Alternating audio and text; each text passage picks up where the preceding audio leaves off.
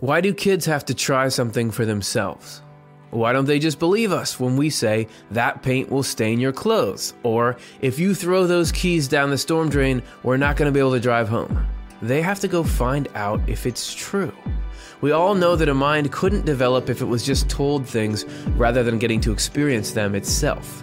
And think about us as adolescents. The more we're told that this is the way things are, the more we want to push back and cross-examine. If our intellectual autonomy is stifled, it doesn't end well.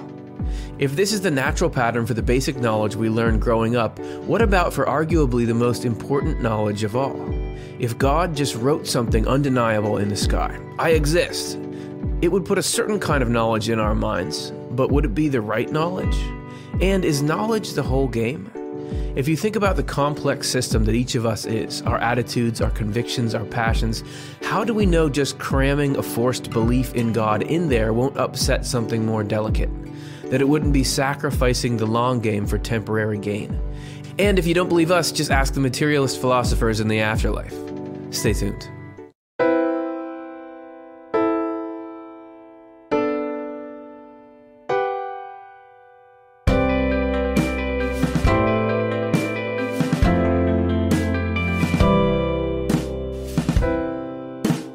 Hey everybody, welcome back to another episode of Swedenborgian Life. Today we're going to be asking the question, why doesn't God just prove that he exists? My name is Curtis Strouts, and I'm going to be the host. I'm going to take you along into that question. And I feel like that question is legit enough, it's asked enough that it's worth putting on the screen again. Maybe we don't always use the exact same language for it, but people are wondering that. If there's God, why doesn't God just say that there's God? There's so much chaos that comes out of it. There's this huge, healthy debate about whether there's even the existence, whether God even exists. And why is that useful to have that be the starting point? Shouldn't we all just know there is God and that now we can move forward to the more important things?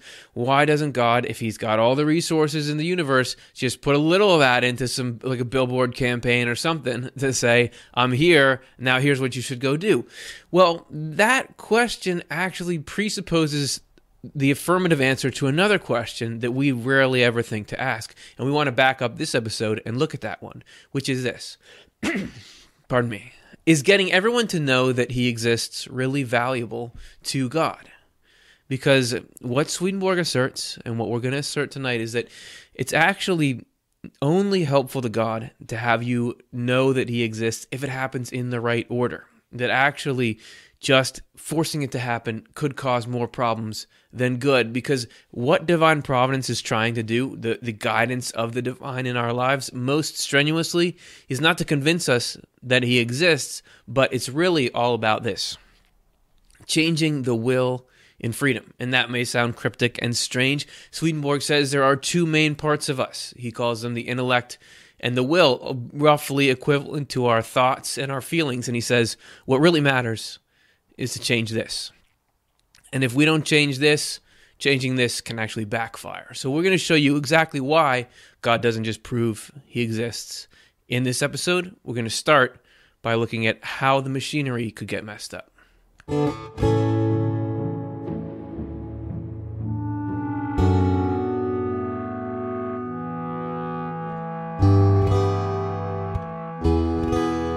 You know that saying, a wrench in the works? It's about putting something into a machine that doesn't belong in that part of the machine or doesn't even belong in the machine at all.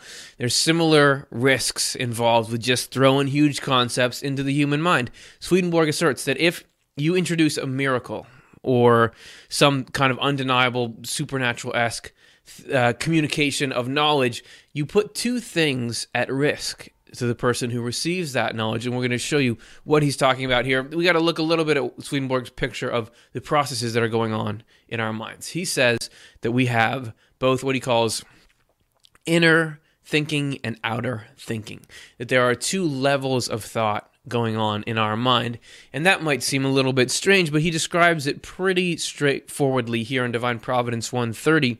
He says, the basic state of our thought is that we look from our inner thinking and see things in our outer thinking in a kind of mirror, Because as already noted, we can look at our own thinking, which can be done only by a deeper level of thinking. We can look at our own thinking. You can say to yourself, why am I thinking that? Which shows there's obviously multiple parts of you if you can scrutinize your own thought behavior with sort of sub-thoughts or meta-thoughts that are behind that. He says, when you're doing that, you're looking from your inner thinking into your outer thinking. So we have this inner and outer thinking, but there's other parts to our thinking mind that Swedenborg talks about. He also says that in our inner thinking, we have freedom. Our inner thinking gives us freedom. There's also rationality, which rationality acts as sort of a bridge between the two kinds of thinking and between our freedom and the concepts and the details of life in the outer world. So the two things that he says are at risk when we absorb miraculous or undeniable information is, one, the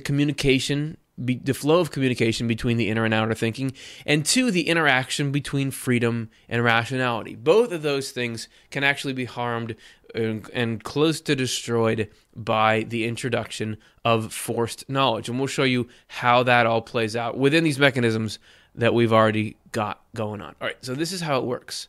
You've got all this system set up, and when things are in the right order, Swedenborg says life from God streams in, and it's able to move through in the proper pattern, which is into the inner thinking, through our freedom and rationality, into the outer thinking, and there organizing the things we learn and gather as knowledge. And if all that is going well, we get all these processes in the mind, the thinking, the putting things together, the growing, the learning, the changing, that all works. And you'll notice that there is an exchange of information between the inner and outer thinking through rationality. And in the healthy system, there is this communication back and forth along rationality, but it's run by the inner thinking.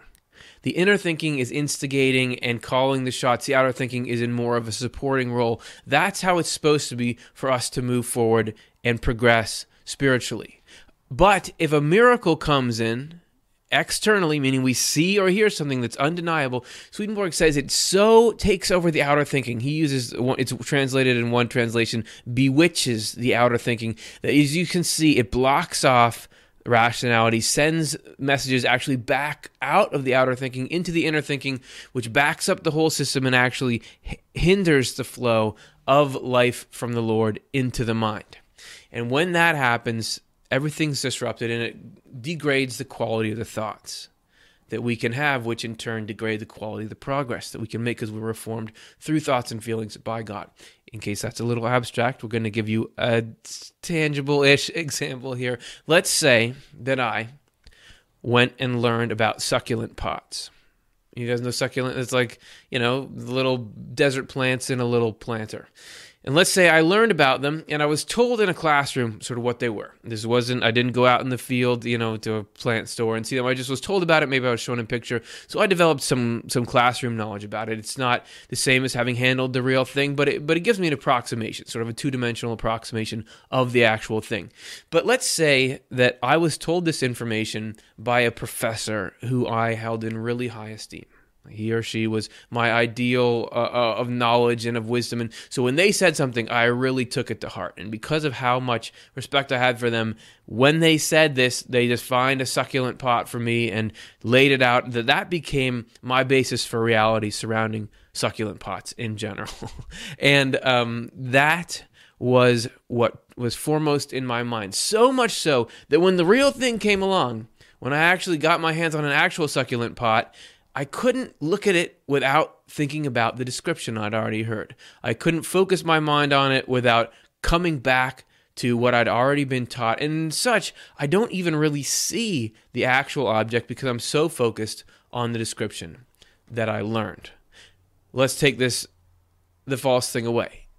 Without that, there's so much subtlety I can go into in studying the actual thing. It's not like a description, it's a living breathing, respirating, photosynthesizing, organism. You can tell there's all kinds of diversity and subtlety here. There are actually multiple species of plant in this one pot. There is color variation here. You can see some of these leaves in the back are withered. They're leaning to catch the light. There's so much that you can learn about this.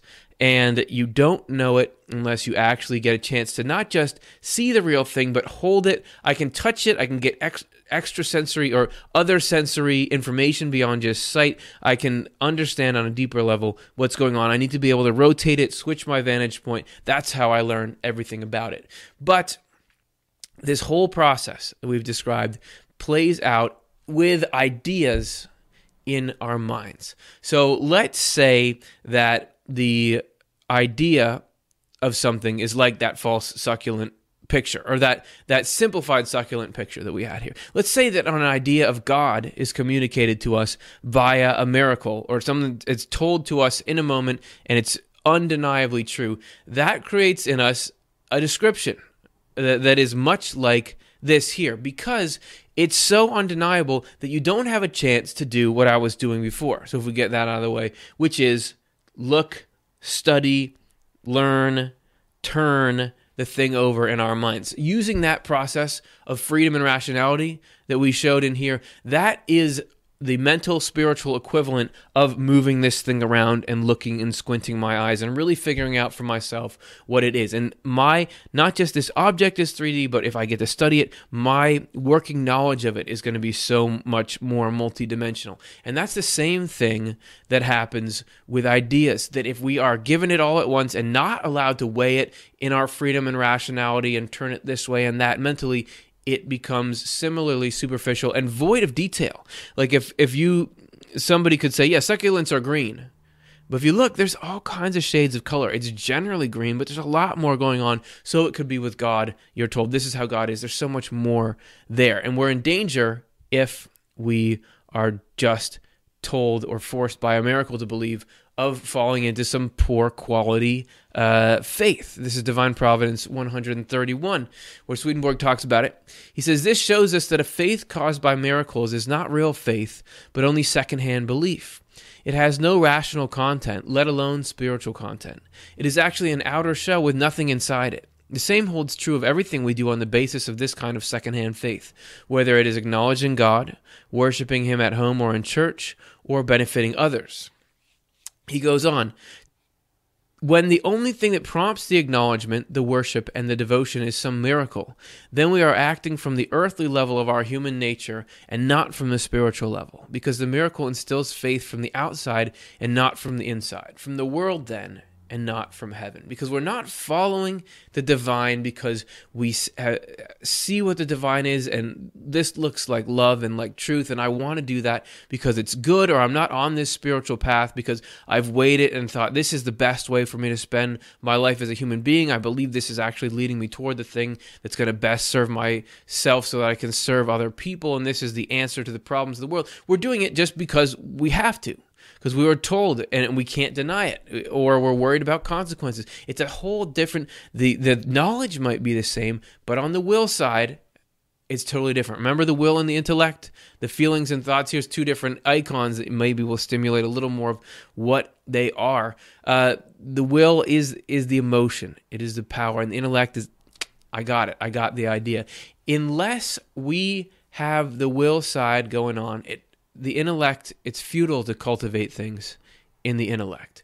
If we're told something about the way God is and what we have to do in life, if we're just coming at it because we're forced to believe it's true and not because we love it, it's part of our purpose, it's part of what we believe we really want to be at our core, it's not going to matter in the end.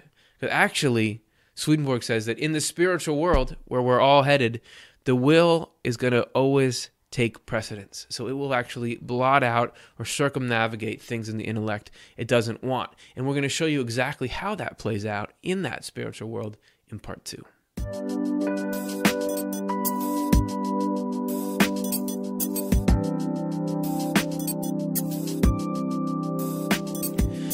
Forced intellectual consent is worthless because in the end, in the spiritual world, the will always end up dominating or choosing the course. And this was something Swedenborg got to see in his spiritual experiences over and over and over. And we're going to play one out for you here that illustrates the principle pretty directly. It's actually a longer story than we have time to get into here, but I'll give you a little bit of a preamble to set up the point of the story that we want to jump into. We'll introduce you to some characters. It's these guys who are here. This is a little bit closer up and a little separation so I can describe. Stay with me. Here we have the philosophers, and these are people who had been describing or putting forth actually a materialistic, atheist viewpoint, naturalist viewpoint of reality in the spiritual world. So they had died, gone to the spiritual world, but by this time had forgotten or had pushed aside, and were arguing that there is nothing other than physical reality, that's all it is. And actually, Swedenborg says this is a relatively common phenomenon, that there is an afterlife full of people who don't believe that there is an afterlife.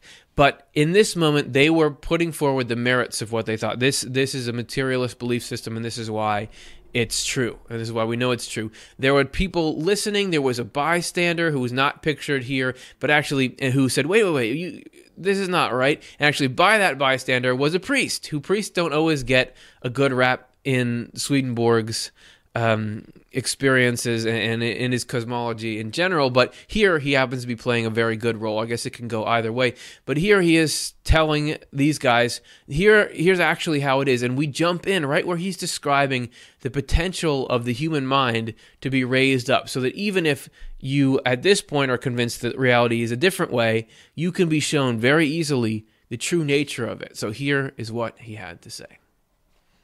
Nevertheless, the intellects of all people, the evil as well as the good, can rise all the way to the light where the angels of heaven are. There they can all see that there is a God and a life after death. They can see that our souls are not ethereal, they're not made out of the nature of the physical world.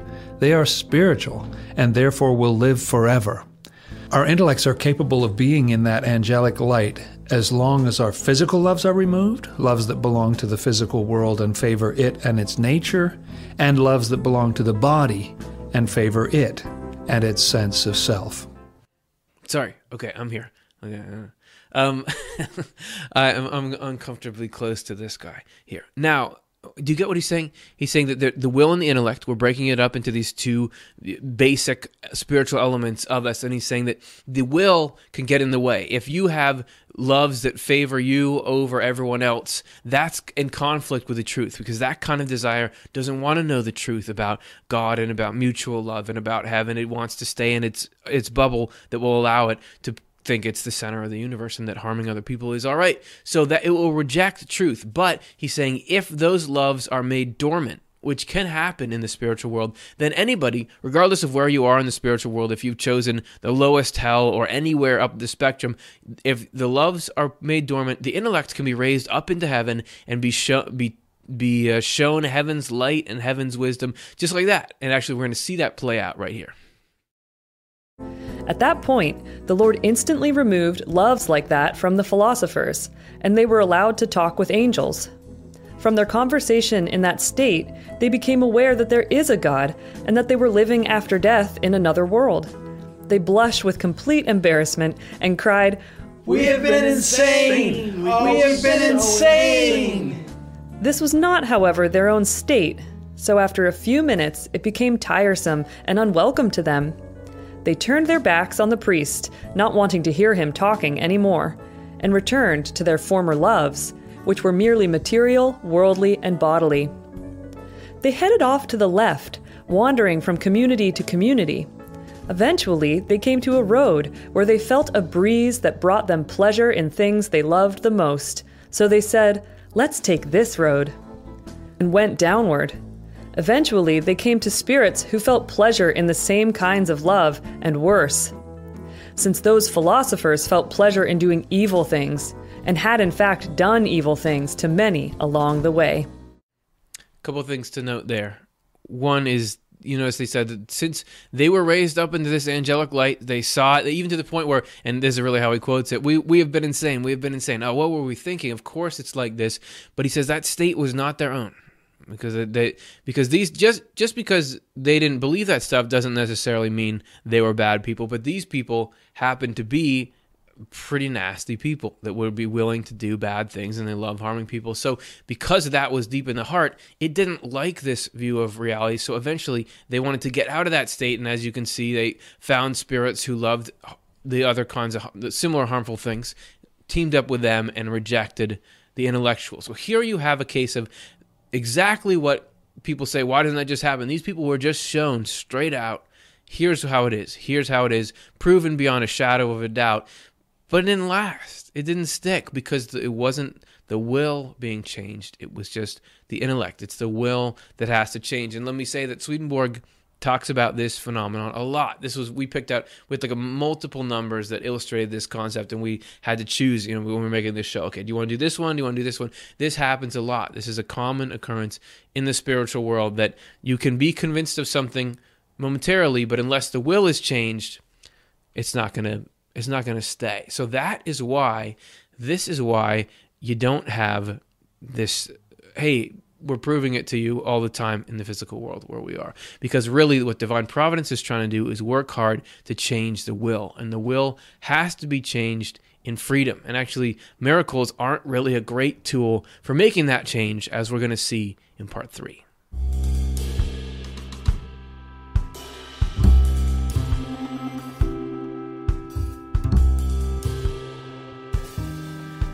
As we said before, it's all about changing the will in freedom.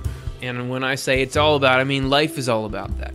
That's the goal of divine providence, is to continue to perfect what we love and what our purposes are, to bring us higher and higher into heaven, which brings us into more intellectual wisdom, but it's led by how far up your heart goes. Now, you can be reformed through ideas, but only if you take those ideas to heart and work at them. If it's just something that you don't put any effort into, it's not going to make change. And the freedom is crucial to it. You might think, well, just take the freedom out of it, just like change the will, just like push it along. But that's not, freedom is not just an add-on to consciousness. It's essential. It's part of the basic building blocks of consciousness. We talked about this a decent amount in our show, Spiritual Freedom, which you can check out if you would like, but we're just going to look at a little excerpt from there where this is a quote from Divine Providence, Swedenborg's Divine Providence 78, where he talks about why freedom is so essential to making permanent emotional change. Whatever we have done from our freedom, in accord with our thinking, becomes a permanent part of us. This is because our sense of who we are and our freedom are integral to each other. Our sense of who we are is a part of our life, and whatever we do from our life, we do freely. Then again, our sense of who we are includes everything that comes from our love, because our love is our life, and whatever we do because of our life's love, we do freely. Only that can become a permanent part of us, and it's this permanent will change from the things that where you can go any direction you want, but you see this thing and you think, this is good, I'm going to pursue this, I'm going to move in that direction when I don't have to, but I want to. That's what makes you who you are. That's Swedenborg's message. And if we take away the freedom, there can be none of this progress that I was just indicating in this direction. Swedenborg talks about it in True Christianity 482. He says, both our will and our free choice could be referred to as living forces, because action stops when the will stops, and the will stops when free choice stops. The free choice is essential to the will moving. And he gives an example. He further in that number, TC 482, he says it's like taking the wheels off of a cart. Well, we have cars now, so let's look at it in terms of a car. Let's say this is us. We're zooming down the road. Those wheels are our freedom. If they're taken away, the rest of the car is going nowhere. That's the role that freedom plays in the movement of the will, because freedom is what leads the will forward. So if we're zooming down the road towards good things, unless we have freedom, we can't get anywhere on it, because it's only through that action of choosing, you know, you learn about something and you learn that it's good, and then you say, I want to pursue that, even if I have to, you know, do some things that are a bit of work for me. It's worth it, so I'm going at that. That's changing the will in freedom. And so within the context of that principle, miracles are actually ineffective in accomplishing the goal of getting this car to heaven, because they don't really work when we're going in the right direction, and they don't really work when we're going in the wrong direction. And Swedenborg describes it in Divine Providence 133. He says, the effect of miracles on good people is different from their effect on evil people. Now, he'll often describe these two poles. I know that we're all a mix while we're in this world, so just think about when you're in a good state of mind and when you're in an evil state of mind. This is to illustrate the principle. Don't go around saying, I know how miracles would affect you, you're evil. Just look at it in yourself. Good people have no desire for miracles, but they believe the miracles in the Word. If they do hear anything about a miracle, they think of it only as a minor argument that strengthens their faith because they base their thinking on the Word and therefore on the Lord and not on the miracle. Now, what that means, it doesn't mean that we couldn't want something amazing to happen if we're in a good state, but that's not why we're going down the spiritual path. We're not going towards what we believe is true and good because, you know, we saw something that forced us to go there. We're going because we believe it's true and good. We can have all kinds of amazing experiences that push us in that direction further, but it's only buttresses it. It only adds to it. It's not the primary reason. Even if it's got started initially by some kind of experience, we're only going forward because we decided, oh, this is the right way to go. It's not being drugged there by a miracle. On the reverse side, if you're going down the wrong path, or the path that is least helpful to the human race, he says it's different for evil people. They can actually be constrained and compelled to faith and even to worship and devotion by miracles. This lasts only a short while, though, because their evils are pent up inside, and the compulsions and gratifications of those evils are constantly working away inside their outward worship and devotion. In the effort to let them break free of this confinement, these people think about the miracle and wind up calling it a sham, a trick, or a natural event, which enables them to return to their evil ways. The whole time I was like, it was like talking about like pent up and can't get out, and I was like, that's how my cough is in my throat. Sorry, really, really apologize for it. But the point is, evil people, right? In your evil state of mind, you can be forced to do certain things to show devotion and that sort of thing, but because you still have, remember we talked about the complexity of the mind, because you still have in your deeper thinking or in your will, there's this desire to do harm, that's just going to get blocked up and plugged up, and eventually it's going to need an outlet, so it will somehow get rid of whatever is causing it to not let itself be expressed, meaning, if you learn that you've got to be good, but you don't want to, eventually you'll find a way to say, that it wasn't good in the first place. So that's why these miracles don't really help in that way. But you'd think, but wouldn't if everybody just, okay, fine, maybe not a divine miracle, but just like a vision, like everybody gets visited by some kind of spiritual being that just gives them a few pointers, wouldn't that help? Well, yes and no. Again, this is Divine Providence 134. No one is reformed by visions or by conversations with the dead because they compel. There are two kinds of visions, divine and demonic. Divine visions are given by means of portrayals in heaven, while demonic visions are effected through magical events in hell. There are imaginary visions as well, visions that are the illusions of a mind that has lost its bearings. The key word up at the top there is reformed. Not that people can't have visions, and there can be some good ones that have good effects, but nobody is reformed by them, meaning that's not what's pushing your moral or spiritual growth. As I said before, it's just an addendum. And this is important here that he's pointing out that, yeah, visions are cool, spiritual experiences are cool, but there's good and bad ones. Right? They're not always cool. And that's just like events that we have here in the world. There's good people, there's bad people. It's just Swedenborg himself was having all kinds of spiritual experiences, so of course he thinks that they can accomplish good, and there's plenty of people who have had them and they've accomplished a lot of good in their lives. We're not trying to say that it's not good, we're just trying to say that's not the primary driver. It's what we do based on those things, and you can't be 100% sure that something is good just because it's spiritual. This just like we use freedom and rationality to weigh other things, we've got to use that to weigh the spiritual experiences we have. Everybody who has some kind of vision then later can say, wait, Did that really happen? Or was that just a trick of the mind? And even if they do believe it, that you have the freedom to say, is this actually good? You know, is this actually something that's helpful because, as Swedenborg said, not just because it's spiritual doesn't mean it's necessarily good. There's good and bad in the spiritual world. How do you tell them apart? Man, I don't know. I mean, it's tough. We did do an episode that was kind of about that, talking about angels. We have a little chart here that we pulled out of that. We had did a show called How to Feel the Presence of Angels. We do a more lengthy conversation in there about how do you tell the difference between a good or evil vision. We boiled it down a bit here.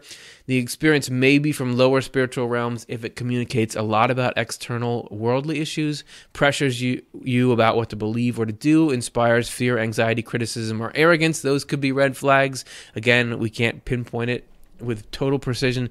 The experience from higher and heavenly could be from higher and heavenly realms if it communicates about issues of the spirit, gives you space to decide what to believe or do, inspires love, kindness, humility, and usefulness. Again, just based on our understanding of Swedenborg, so you can kind of decide your column, but still you need to use these abilities of rationality and freedom to weigh it as just like this plant here.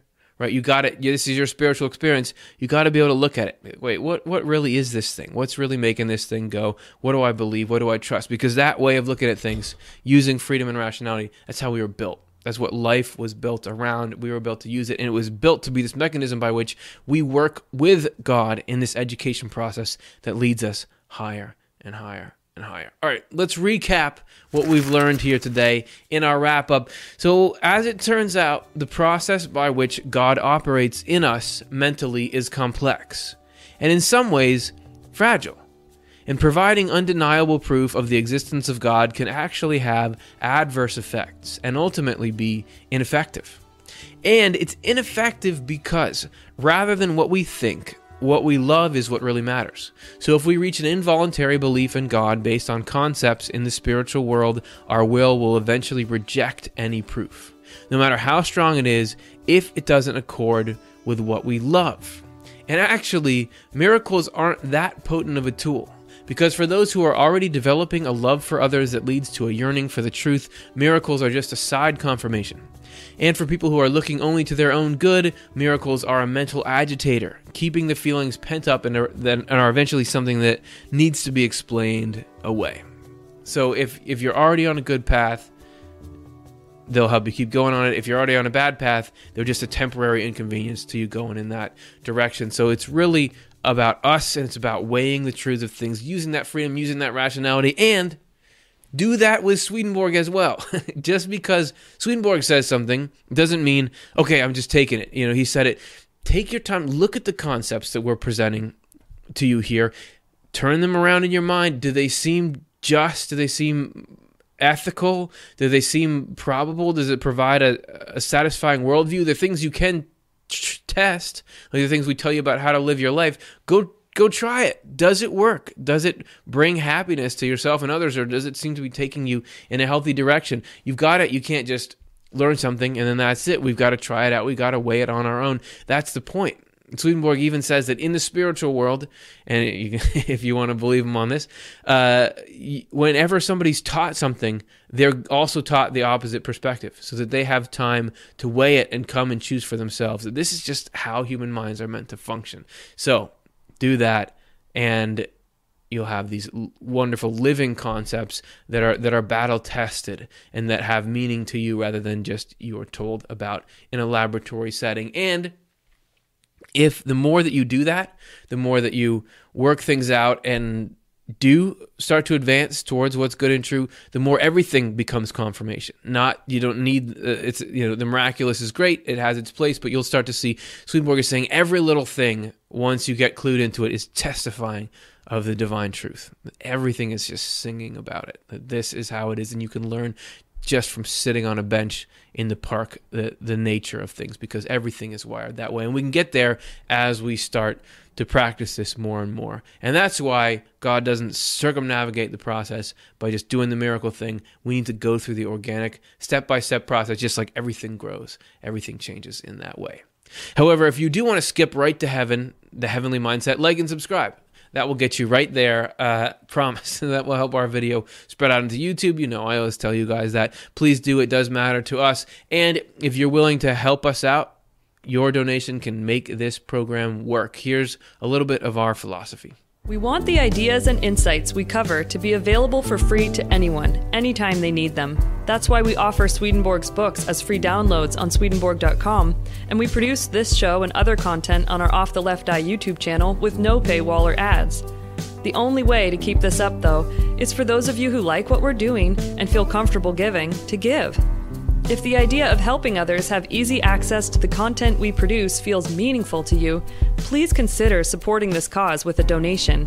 Give if you can, receive if you need. If we cycle through this way, in the end, everybody wins. All right, speaking of everybody winning, let's go to the questions. Did I say that last time? I don't know. Let's go to the questions. Let's check it out. What do you guys think about this topic? Miss D, aren't some of us needed to fill the spot in hell in order for free will to exist for people on the planet? Equilibrium versus all of us created for heaven. How does that match up? All right, yes, this is a great question. Talking about Swedenborg has this concept that there needs to be an equilibrium of heaven and hell in order for us to have freedom, to be able to choose between the two, right? So that's a space that we all need to be in order to get for us to be able to make the choice that allows God to pull us up. So, doesn't that mean a certain number of people need to go to hell because that way there's enough pull from hell so that heaven can be up here and you can go towards it? I would say not, and this is why. The only reason that we need to be in touch with heaven and hell right now is because we are born with attracted to both. I mean, Swedenborg says we're born with this attraction to hell, and that God is, from our birth, pulling us up towards heaven because of the way things have gotten with the human race. That originally it wasn't so, but because there was hell and people kept buying into it, and parents passed it down to their kids, and society sort of like a...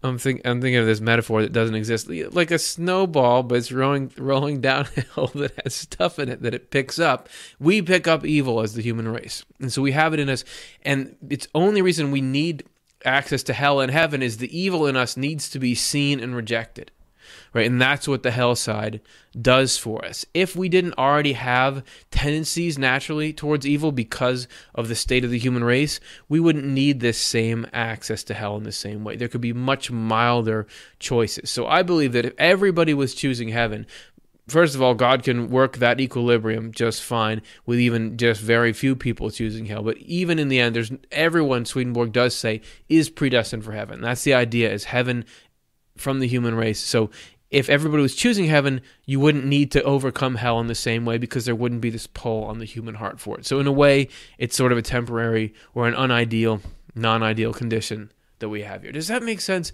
But I see what you're saying, and I do think, though, that right, it's got to not be that some of us have to like take one for the team and go to hell to make this work.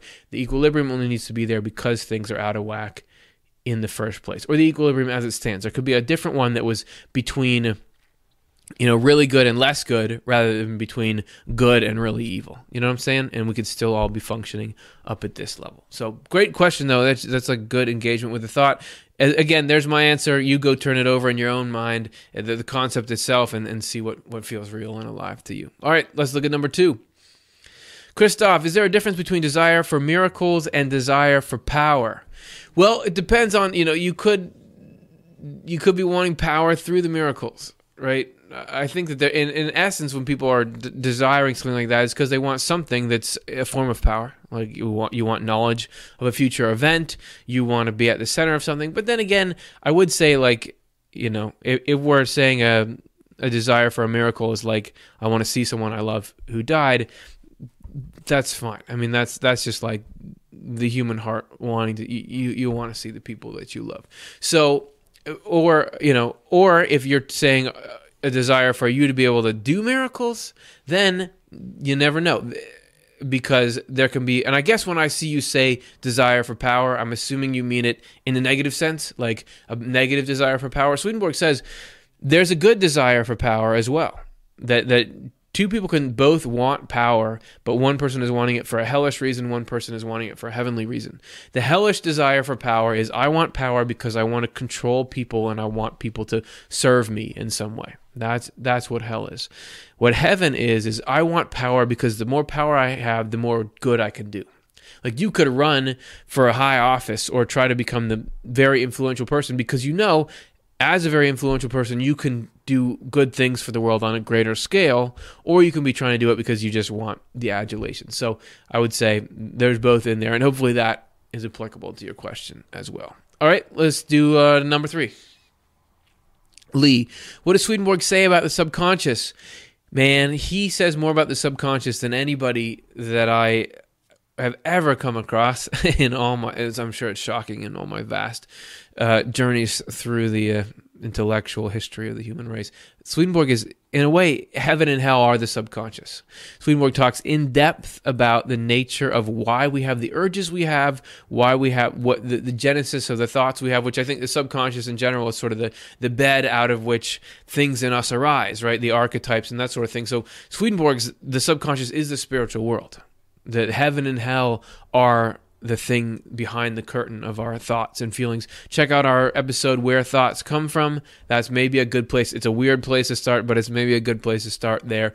So he doesn't use that term hadn't been invented, but filling the same role that you know, Jung and those guys came up with for the subconscious would be the societies in heaven and the societies in hell, both pulling at your mind and you being part of this long chain of consciousness. So that makes sense? Number four. Let's look at this.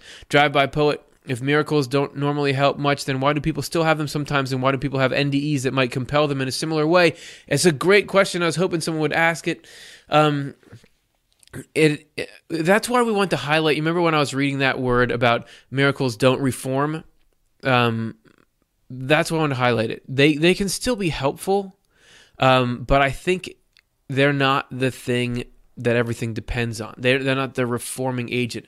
It's really what you do after you have the experience. You have people who have some kind of near-death experience and it doesn't change at all with how they lived. Other people have it and it drastically changes how they live because it's really about the decisions they make afterwards to embrace it, you know, and to change the way that they're living. And I also think that there's a more complex subconscious, from our last question, level that we don't quite understand. You never know. The human mind is so complicated. Each person is so complex that you don't know exactly what factors are lined up in what way. Because you do get near-death experiences where it seems like someone is saying, I was going this way and I had this experience and now I'm going this way.